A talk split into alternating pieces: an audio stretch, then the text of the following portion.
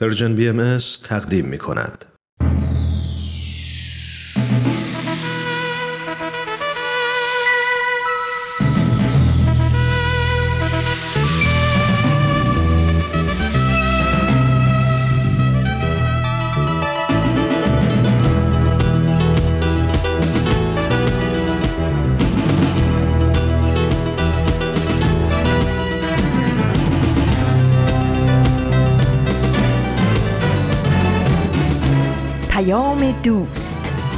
برنامه ای برای تفاهم و پیوند دلها.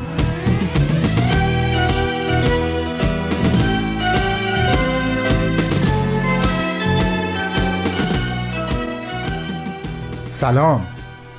چه خوب که همگی اومدین. چه خوب که دوباره برای چند دقیقه پیش همدیگه هستیم چه خوب که امروز من دوباره این افتخار رو دارم که به نیابت از طرف همه همکارانم بر سر سفره سفید، ساده و صمیمی Persian BMS میزبان شما باشم. پس دوباره سلام. خیلی خوش اومدین.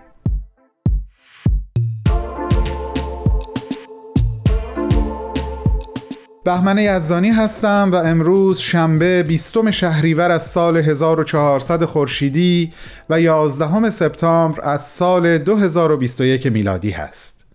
ما قسمتی جدید از بدون تمر بدون تاریخ عبدالبها سر خدا و معماران صلح رو براتون آماده کردیم. و الان مثل شروع همه شنبه ها قسمت اول از نامه امروز تقدیم به شما.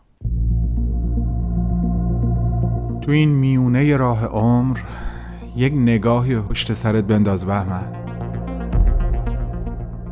پشت سر. حرفای دلتو توی این نامه ها به اونها پر از یاد و خاطره ها و شادی ها از یابی ها از آثارشون. خیلی از اون آدم ها دیگه تو این دنیا زندگی نمی کنن. تأثیری که روی تو یا بشینی براشون نامه میشه اما در عالم خیال نامه تو می‌تونی اونها رو براشون بفرستی.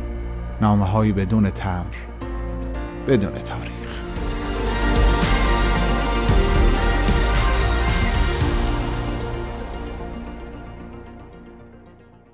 سلام عالی جناب. بدون شک جای تو در مجموع نامه های بدون تمر بدون تاریخ این یکی مونده به آخرین اپیزود نبود. اما باور کن پرداختن به تو دل و جرأت زیادی می‌خواد. دست کم دو جا و بعد از دو اپیزود خیلی دلم می‌خواست برات نامه بنویسم.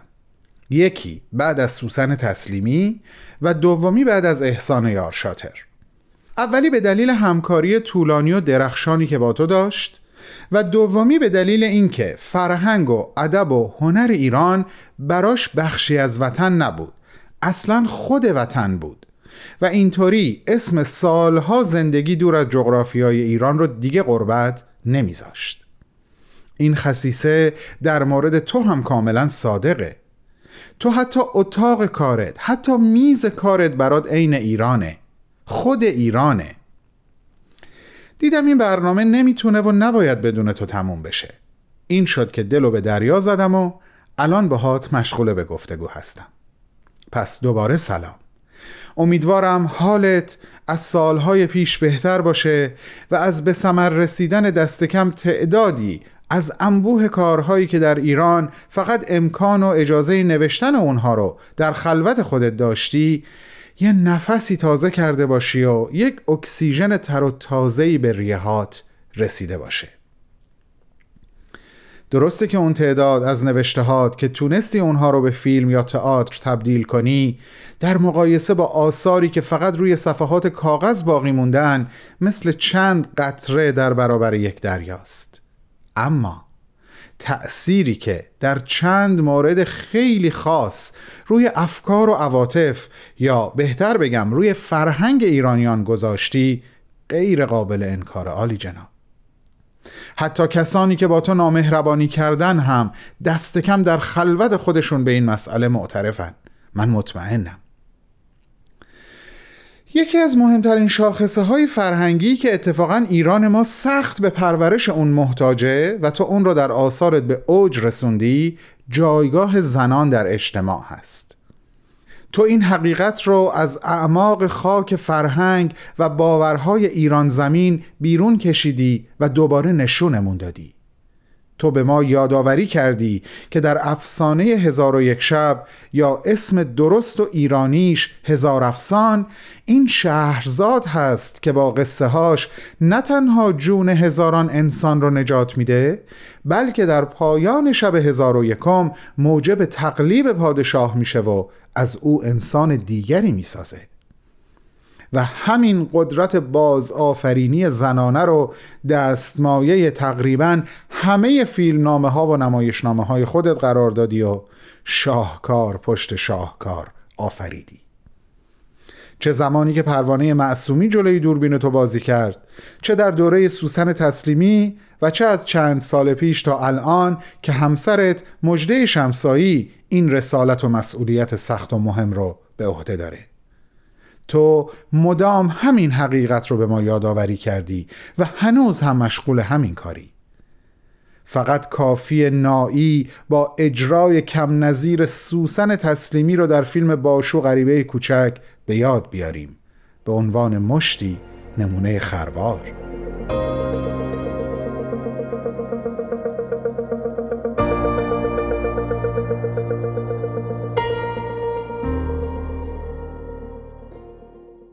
بسیار خوب عزیزان.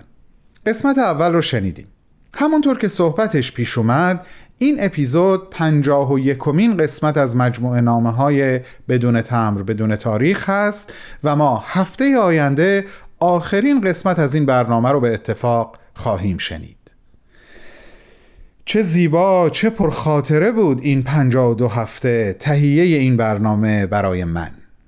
چقدر دلم می‌خواد بردارین برای من نظر و احساستون رو راجع به این مجموعه بنویسین. اینکه کدوم قسمت یا قسمت ها بیشتر به دلتون نشست و کدوم قسمت ها کمتر و چرا؟ بریم یک قسمت دیگه از برنامه عبدالبها سر خدا رو گوش کنیم. برمیگردم راه های ارتباطی رو یک بار دیگه بهتون یادآوری می‌کنم.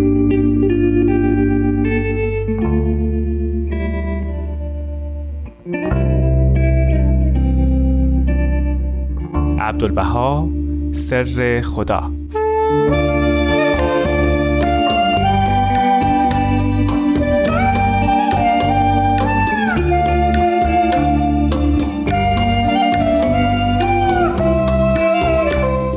دوستان عزیز و شنوندگان گرامی درود و سلام حضور همه شما. من پارسا فنایان هستم مجری این برنامه عبدالبها سر خدا.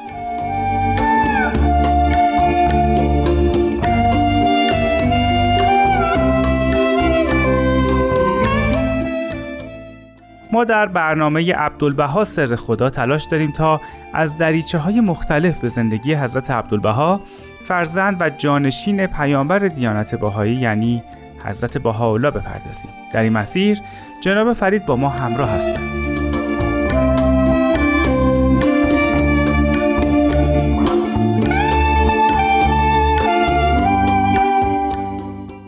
حضرت عبدالبها میفرمایند عبدالبها به نهایت تذرع و ابتحال از برای تو از درگاه اهدیت استدعای این موهبت می نماید و آرزو نماید که سهیم و شریک تو در این خدمت گردد.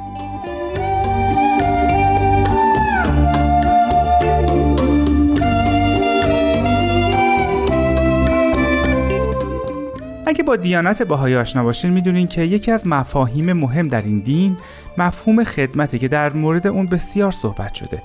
اما در این بیان حضرت عبدالبها انگار دارن در مورد خدمتی خاص صحبت می‌کنن چرا که در پایان آرزو می‌کنن که سهیم و شریک در این خدمت باشن.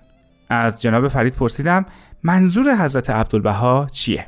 نام عبدالبها با عبد شروع میشه و عبد عبارت است از عبودیت و عبودیت همریش است با عبادت. شاید اگر اسم حضرت عبدالبها رو به دقت زیر ذره قرار بدیم مقام عبادت رو هم بتونیم از اون استخراج کنیم.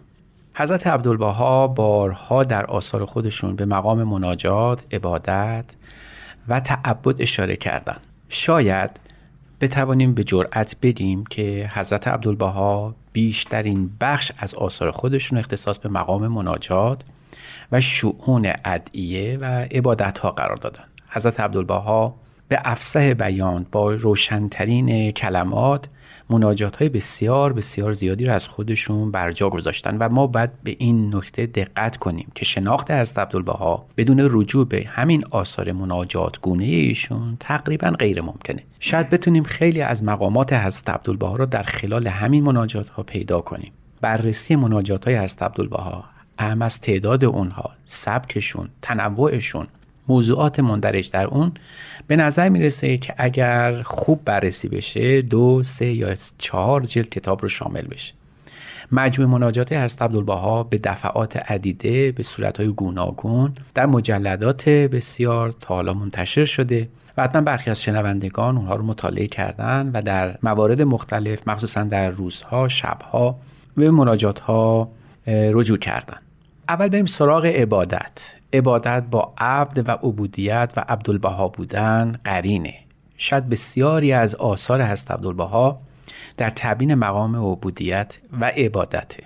من رو یاد یک آیه قرآنی انداخت که بسیار هم مشهوره. در قرآن خداوند میفرماید که ما خلقت الجن و الانس الا لیعبدونه یعنی من جن و انس رو خلق نکردم مگر اینکه مرا عبادت کنن فارغ از اینکه بسیاری از اندیشمندان مسلمان متفکران اهم از عرفا یا فیلسوفان لیعبدون یعنی عبادت کردن رو به معنای لیعرفون شناختن یعنی گفتن عبادت در اینجا به معنی معرفته. اما اگر ما این مطلب رو کنار بذاریم نکته جذاب اینه که خداوند گویا مقصودش از خلقت عبادت کردن بوده.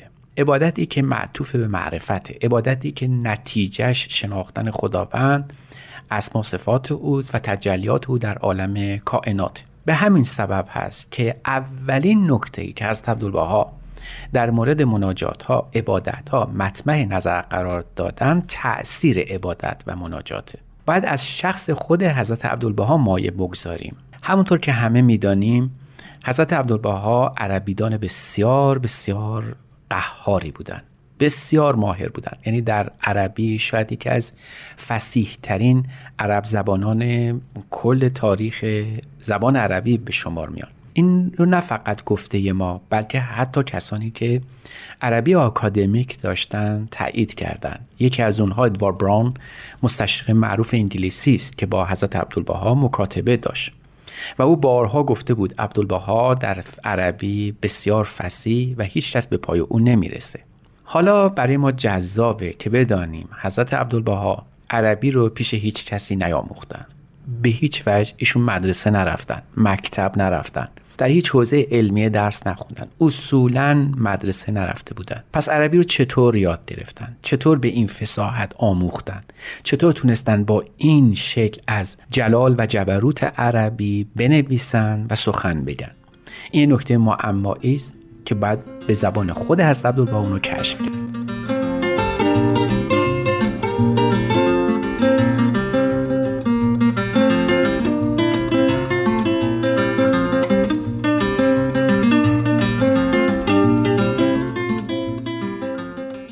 راستش توضیحات جناب فرید من رو گیج کرد و من ربط توضیحاتشون در مورد عبادت یا دعا خوندن رو با عربی حضرت عبدالبها متوجه نشدم ازشون خواستم در این مورد بیشتر توضیح بدن.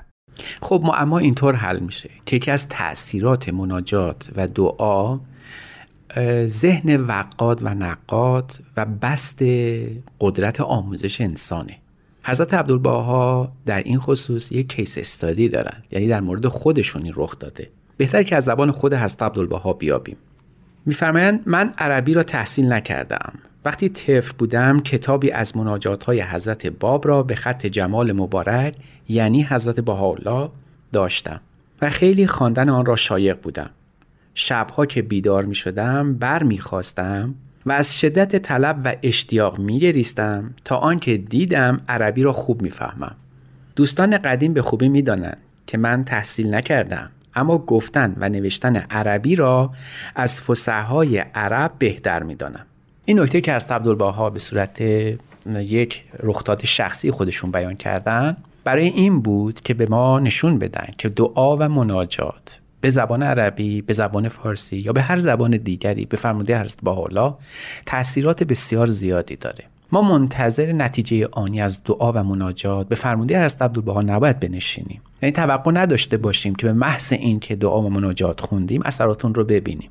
شاید مداومت در دعا و مناجات از نظر حضرت عبدالبها به این سمت بره که به ما قدرت یاد گرفتن و فراگیری رو در همه علوم و دانش ها بده. و برای همینم بسیاری از ماها به دعا و مناجات توجه می‌کنیم بر طبق فرموده حضرت عبدالبها تا بتونیم تشهیز ذهن و قدرت عقلانی خودمون رو هم افزایش بدیم. دعا و مناجات از نظر حضرت عبدالبها نه تنها قلب پاک و متحر رو برای ما به ارمغان میاره بلکه از جهت عقلانی قوای ما رو هم بیشتر و تواناتر می‌سازه. توانمندی انسان ها صرفا به آموزش نیست بلکه افزون بر آموزش و تربیت البته نیازمند دعا و مناجات. دعا و مناجاتی که از صمیم قلب خونده بشه و البته البته مبتنی بر عبودیت باشه. شاید برای همین هم حضرت عبدالبها مثل اعلای امر بهایی هستند که تونستن در این موقف از عبودیت به چنان عبادتی بپردازن که تونسته باشه یکی از نتایجش و نه همه اون یکی از نتایجش این باشه که انسان می‌تونه در دانشها و علوم حتی فرا گرفتن زبان هم قدرتمندتر بشه. ما می‌دانیم که حضرت عبدالبها علم لدنی هم داشتن. یعنی منتظر اینکه آموزشی به ایشون مترتب بشه نبودن. اما در عین حال نکته اصلی در این داستان این بود که بدانیم که از عبدالبها به ما می آموزن به ما متذکر میشن که علم و دانش بدون دعا و مناجات تقریبا میشه گفت ابتر و ناقص میمونه. برای همینم باید دائما در شب و روز در احیانی که برای ما رخ میده در روزگاری که داریم هر چقدر هم گرفتاری ها بیشتر و نوع تلقی ما از زندگی اقلانی تر بشه باید به آموزش از نگاه مناجات و دعا هم بپردازیم. به همین سبب هست که حضرت عبدالباها یه فصل دلکشی از مناجات ها رو برای ما تدوین کردن. در شمون مختلف مناجات ها نوشتن. اما نکته اصلی در دعا و مناجات ها فارغ از این که چه تأثیراتی می‌تونه داشته باشه حصول اون شرایط هم هست.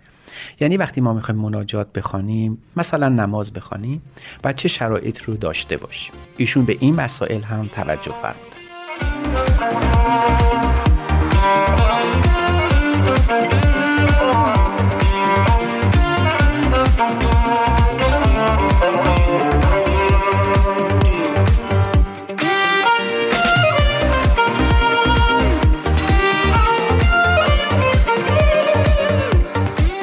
دوستان عزیز این برنامه عبدالبها سر خداست که شما در حال شنیدنش هستید به عنوان سال بعدی از جناب فرید پرسیدم که حضرت عبدالبها برای عبادت چه شرایطی رو یادآور شدن و چطور میشه عبادت رو در برنامه روزانه اوورد و بهش اونس گرفت؟ یکی از شرایط دعا و مناجات باید این باشه که انسان باید خودش رو دائما مورد حساب و کتاب قرار بده. حضرت عبدالبها باز شه سوار میدان این نوع معرفت ها هم محسوب میشن.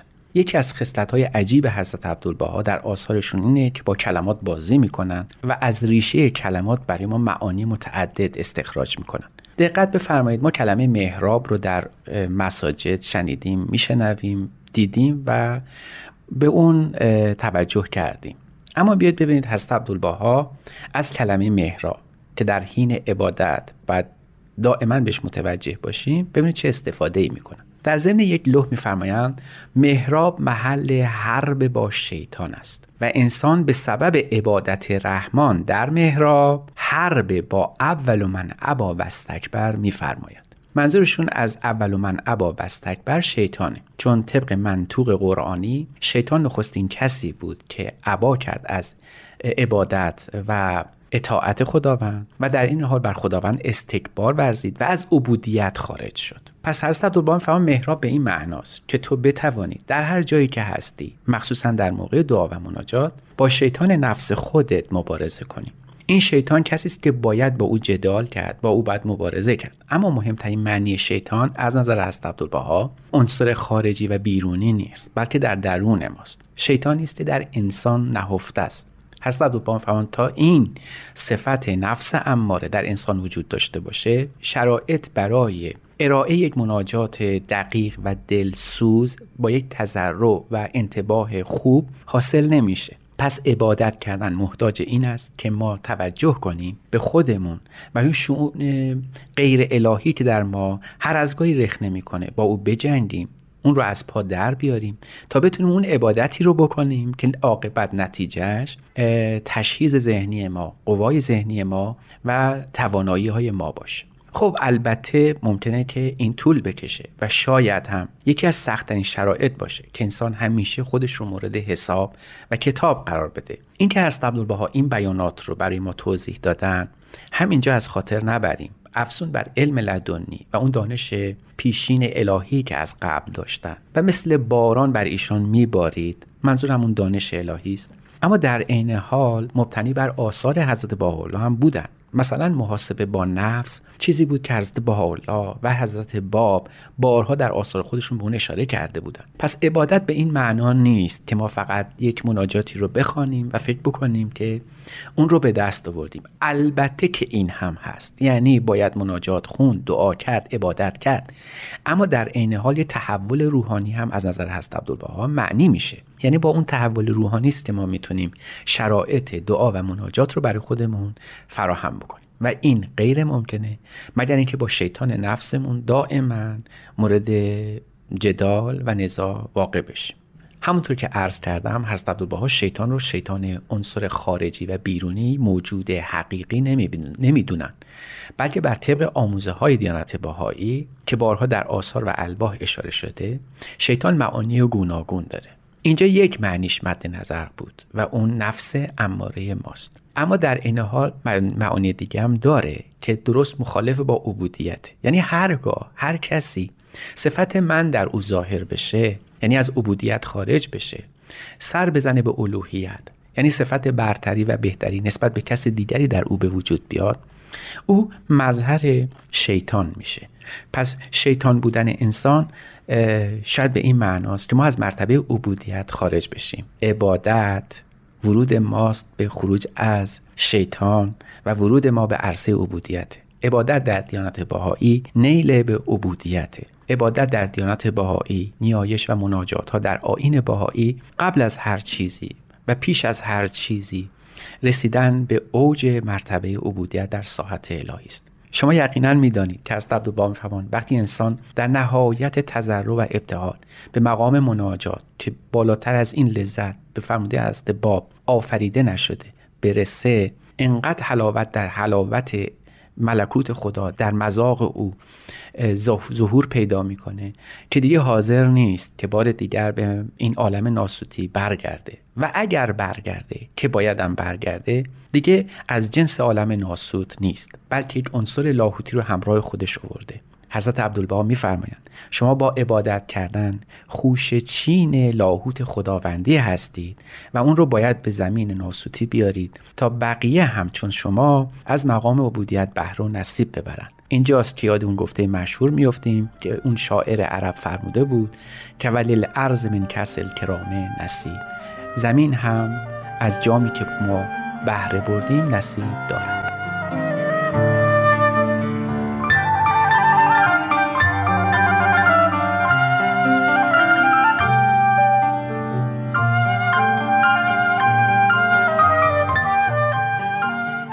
خب دوستان عزیز به پایان این قسمت از برنامه عبدالبها سر خدا رسیدیم. ممنون که با این سومین قسمت همراه شدید با جناب بهرام فرید و من پارسا فناییان اگه نظر، پیشنهاد یا انتقادی دارین حتما به همون بگین. تا هفته بعد خدا نگهدار.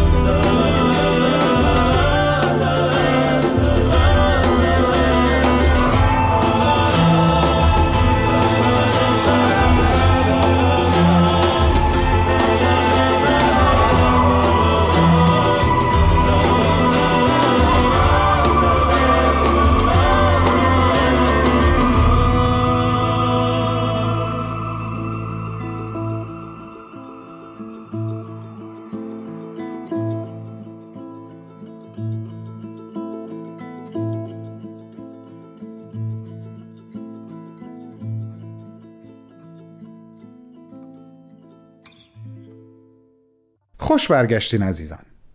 یقین دارم شما هم مثل من از شنیدن این برنامه لذت بردین. و اما یادآوری راه های ارتباطی. Persian BMS رو در تلگرام، اینستاگرام، پادکست، SoundCloud و فیسبوک جستجو کنین. وبسایت ما به آدرس www.persianbms.org رو به خاطر بسپارین و بهش سر بزنین.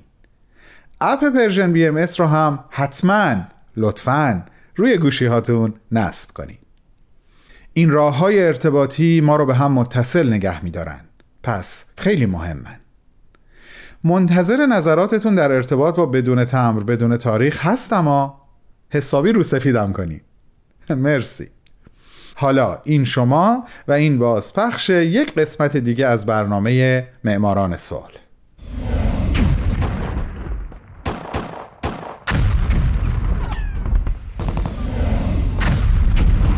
معماران صلح.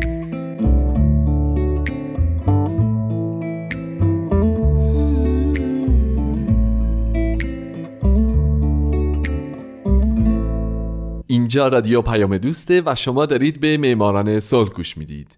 مرسی که با برنامه من همراهید.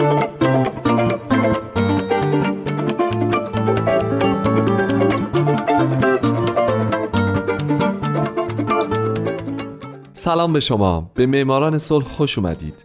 من در این برنامه به زنان و مردان و شرکت ها و مؤسساتی می‌پردازم که به خاطر فعالیت هاشون به نوبل صلح دست پیدا کردن. کسانی که یا تمام زندگیشون رو وقف صلح کردند یا در برهه‌ای از زمان کاری کردند که دنیا برای ما جای امتری بشه. من هومن عبدی از شما می‌خوام که به معماران صلح شماره سی گوش بدید.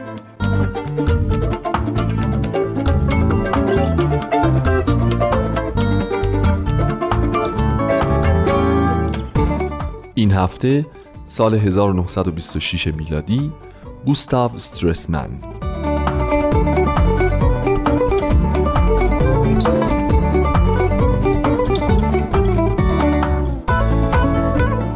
گوستاو استرسمن در ده می 1878 در برلین آلمان متولد شد و در 3 اکتبر 1929 در حالی که فقط 51 سال سن داشت در همین شهر و کشور درگذشت.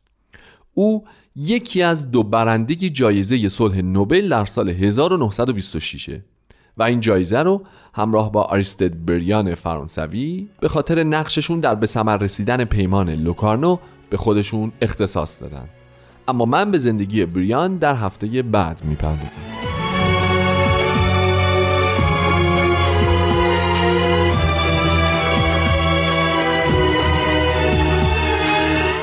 اگه یادتون باشه در هفته پیش که من به زندگی آستن چمبرلن پرداختم درباره پیمان لوکارنو صحبت کردم و گفتم که این پیمان یه جورایی پیمان عادی سازی روابط با آلمان بود که طی اون آلمان به کشورهای اروپایی پیوست و مرزاشو با فرانسه به رسمیت شناخت و خیلی چیزای دیگه. استرسمن در اون زمان وزیر امور خارجه آلمان و فرد مذاکره کننده اونها بود. اما خیلی قبل از اینها او در یه خونواده به دنیا اومد که پدرش یه رستوراندار و می‌خونه دار موفق بود.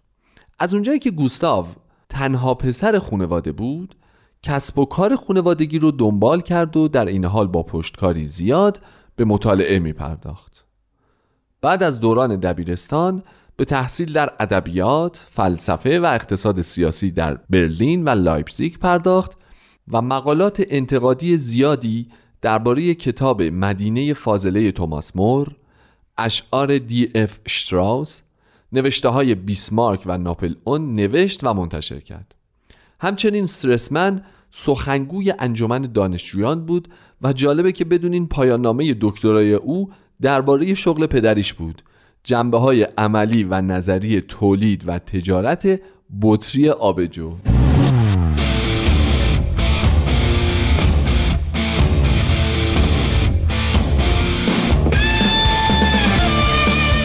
بعد از مطالعاتش در زمینه هایی که گفتم استرسمن در سال 1901 زمانی که 22 ساله بود به عنوان کارمند انجمن تولید کنندگان شکلات آلمانی درستن وارد دنیای تجارت شد. بعد شد مدیر اتحادیه بازرگانی شعبه محلی اتحادیه تولید کنندگان و تونست اعضای اتحادیه رو از 180 نفر در سال 1902 برسونه به 5000 نفر در سال 1912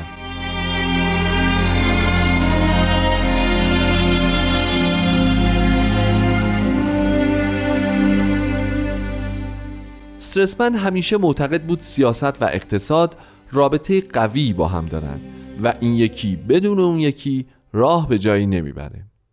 پس در سال 1906 به عضویت انجمن شهر درستن انتخاب شد و تا سال 1912 این سمت رو عهدهدار بود در سال 1907 هم او به عضویت مجلس قانون آلمان در اومد و ده سال بعد در سال 1917 به عنوان رهبر حزب ملی لیبرال انتخاب شد او وقتی در درستن زندگی می کرد با کیت کلیفید ازدواج کرد و اونا صاحب دو پسر شدند.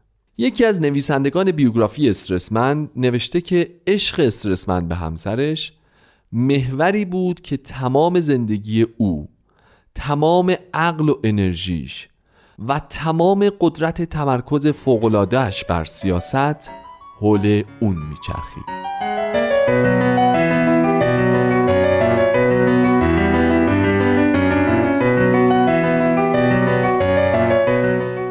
گوستاو استرسمن چه قبل از جنگ جهانی اول و چه در طول جنگ قیورانه از سیاست آلمان دفاع کرد او به شدت عمل، اقتدار و انضباط معتقد بود در اوایل سال 1907 برای ایجاد یک نیروی دریایی مقتدر به عنوان ابزاری برای گسترش و حفظ تجارت خارجی آلمان تلاش کرد. در سال 1916 از استفاده نامحدود از زیردریایی در حملات جنگی حمایت کرد و همچنین مخالف معاهده ورسای بود.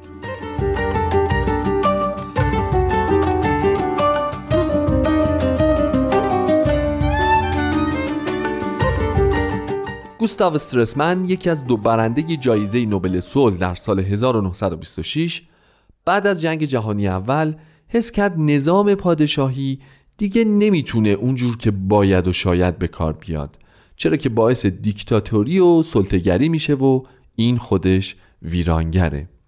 بنابراین به منظور رسیدن به ایدههاش یه حزب تشکیل داد به نام حزب مردم آلمان. بعد به عضویت مجمع ملی که قرار بود در سال 1919 قانون اساسی جدید آلمان رو بنویسه در اومد. یه سال بعد عضو مجلس جدید شد و سه سال بعدی رو عضو اپوزیسیون یا اقلیت مجلس بود. بعد در سال 1923 صدر اعظم دولت ائتلافی شد و طی مدت کوتاهی که در این پست مشغول به کار بود با شورش هایی که در کشور می‌شد برخورد کرد کودتای هیتلر رو خونسا کرد و ناآرامی رو که در پی این کودتای ناموفق در ایالت باواریا به وجود اومده بود برطرف کرد او همچنین برای ثبات ارزی آلمان تلاش گسترده ای کرد و به اشغال قسمتی از کشورش توسط فرانسوی ها پایان داد.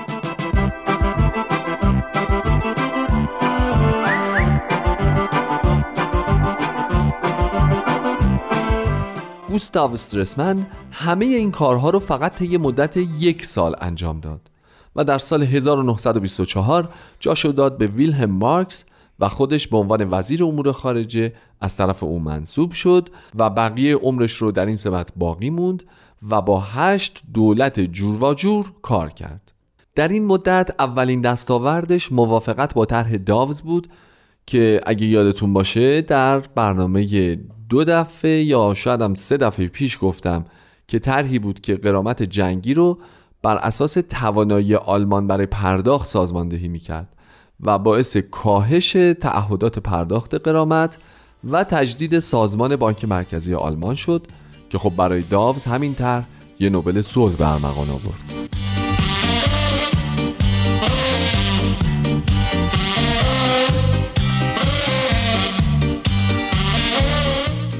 اما چیزی که باعث شد استرسمن نوبل صلح بگیره همون چیزیه که هفته پیش گفتم براتون باعث شد چمبرلن نوبل صلح گرفت. پیمان لوکارنو. چمبرلن بریتانیایی قد بلند برازنده عینکی با رفتاری معدبانه و خونسرد به همراه بریاند فرانسوی خمیده با موهای ژولیده سیبیدو غیر رسمی و خوشمشرب و استرسمن آلمانی تاز به حدی که نور رو منعکس می کرد با قامتی استوار و تقریبا رسمی و البته وزرای امور خارجه چهار کشور دیگه دور هم جمع شدن برای یک هدف. ایجاد امنیت در اروپا تا در سایه اون ثبات اقتصادی و سیاسی حاصل بشه.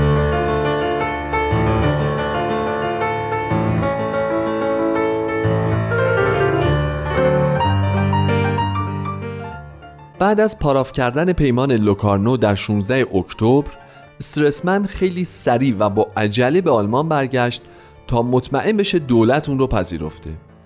او در یک سخنرانی درباره این پیمان گفت معنای معاهده لوکارنو این است که ایالات اروپا عاقبت خواهند فهمید که آنها نمی توانند به جنگیدن با یکدیگر ادامه دهند مگر اینکه در یک ویرانگری مشترک دخیل باشند.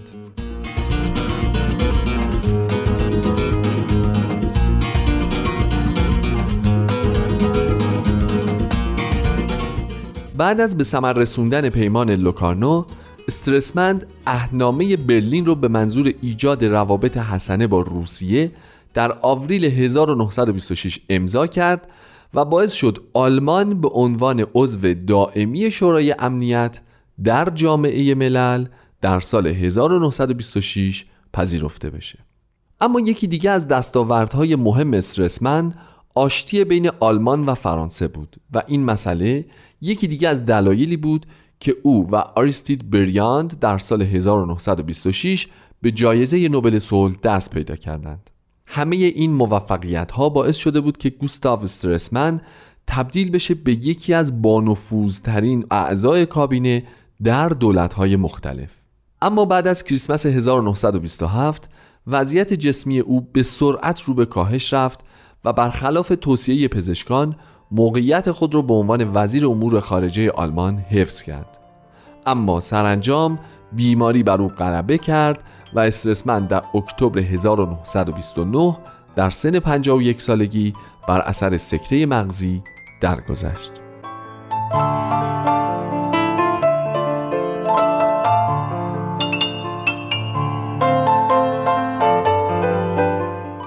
دوستای خوبم مرسی که معماران صلح شماره سی رو گوش دادید.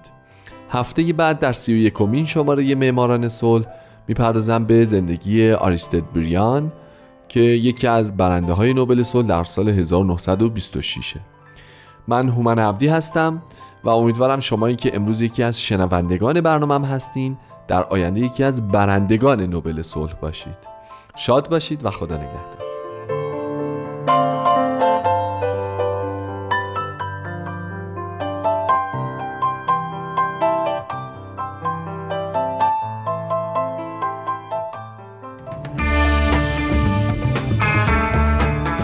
شنوندگان عزیز رادیو پیام دوست سلام. هر سهشنبه با چهارمین فصل از مجموعه به سوی دنیای بهتر در خدمتتون خواهیم بود و این بار قراره تو این اوضاع آشفته‌ای که فراگیری کرونا برای خیلی از ما ایجاد کرده و به خصوص ممکنه روی کسب و کارمون تأثیرات منفی گذاشته باشه با هم از مسائل اقتصادی صحبت کنیم. من سهیل مهاجری هستم و از شما دعوت می‌کنم که با این مجموعه همراه باشید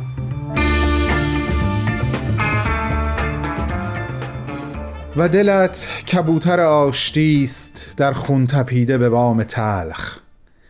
با این همه چه بالا چه بلند پرواز می‌کنی.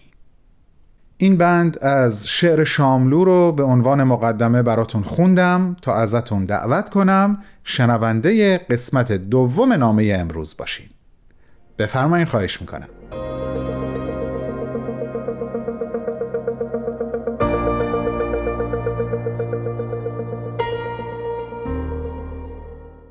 یکی دیگه از شاخصهای فرهنگی که در آثار تو جایگاه بالا و والایی داره ارزش زندگی و ارجح بودن زندگی و سرور در مقایسه با مرگ و غمه. در آثار تو این زندگیه که به مرگ پیروز میشه. این سرور و امیدواری حقیقیه که مثل یک نیلوفر پاکیزه از مرداب غم و ناامیدی محض سر بر میاره همینجا می‌خوام خطاب به شنوندگانمون بگم اگه تا الان فیلم مسافران رو ندیدین حتما لطفا برین سراغش و با دقت اونو نگاه کنین. اون وقت منظور من رو خیلی بهتر متوجه میشین. این فیلم سراسر در ستایش زندگی و ارجحیتش بر مرگ و در ستایش شادمانی و جشن و ارجحیتش بر غم و سوگواری ساخته شده. چه خوب که خسته و تسلیم نشدی. چه خوب که ادامه دادی. چه خوب که اگر نتونستی بسازی نوشتی و نوشتی و نوشتی و این گونه غم بزرگ رو به کار بزرگ تبدیل کردی. چه خوب که فهم تازه ای از شاهنامه فردوسی و به طور کلی از اسطوره های ایران و جهان به ما ارائه دادی و مشترکات فکری فرهنگی ما ایرانیان را با دیگر اقوام و ملل به زیبایی به ما یادآوری کردی. به قول شاملو دلت کبوتر آشتی است در خون تپیده به بام تلخ. با این همه چه بالا چه بلند پرواز می کنی باقی و برقرار باشی سالیان سال و کماکان بی خستگی جان و وجدان ما رو با آثارت مرمت کنی. با عشق احترام و ارادتی جاودانه به پیشگاه عالی جناب بهرام بیزایی بهمن و دوستانش.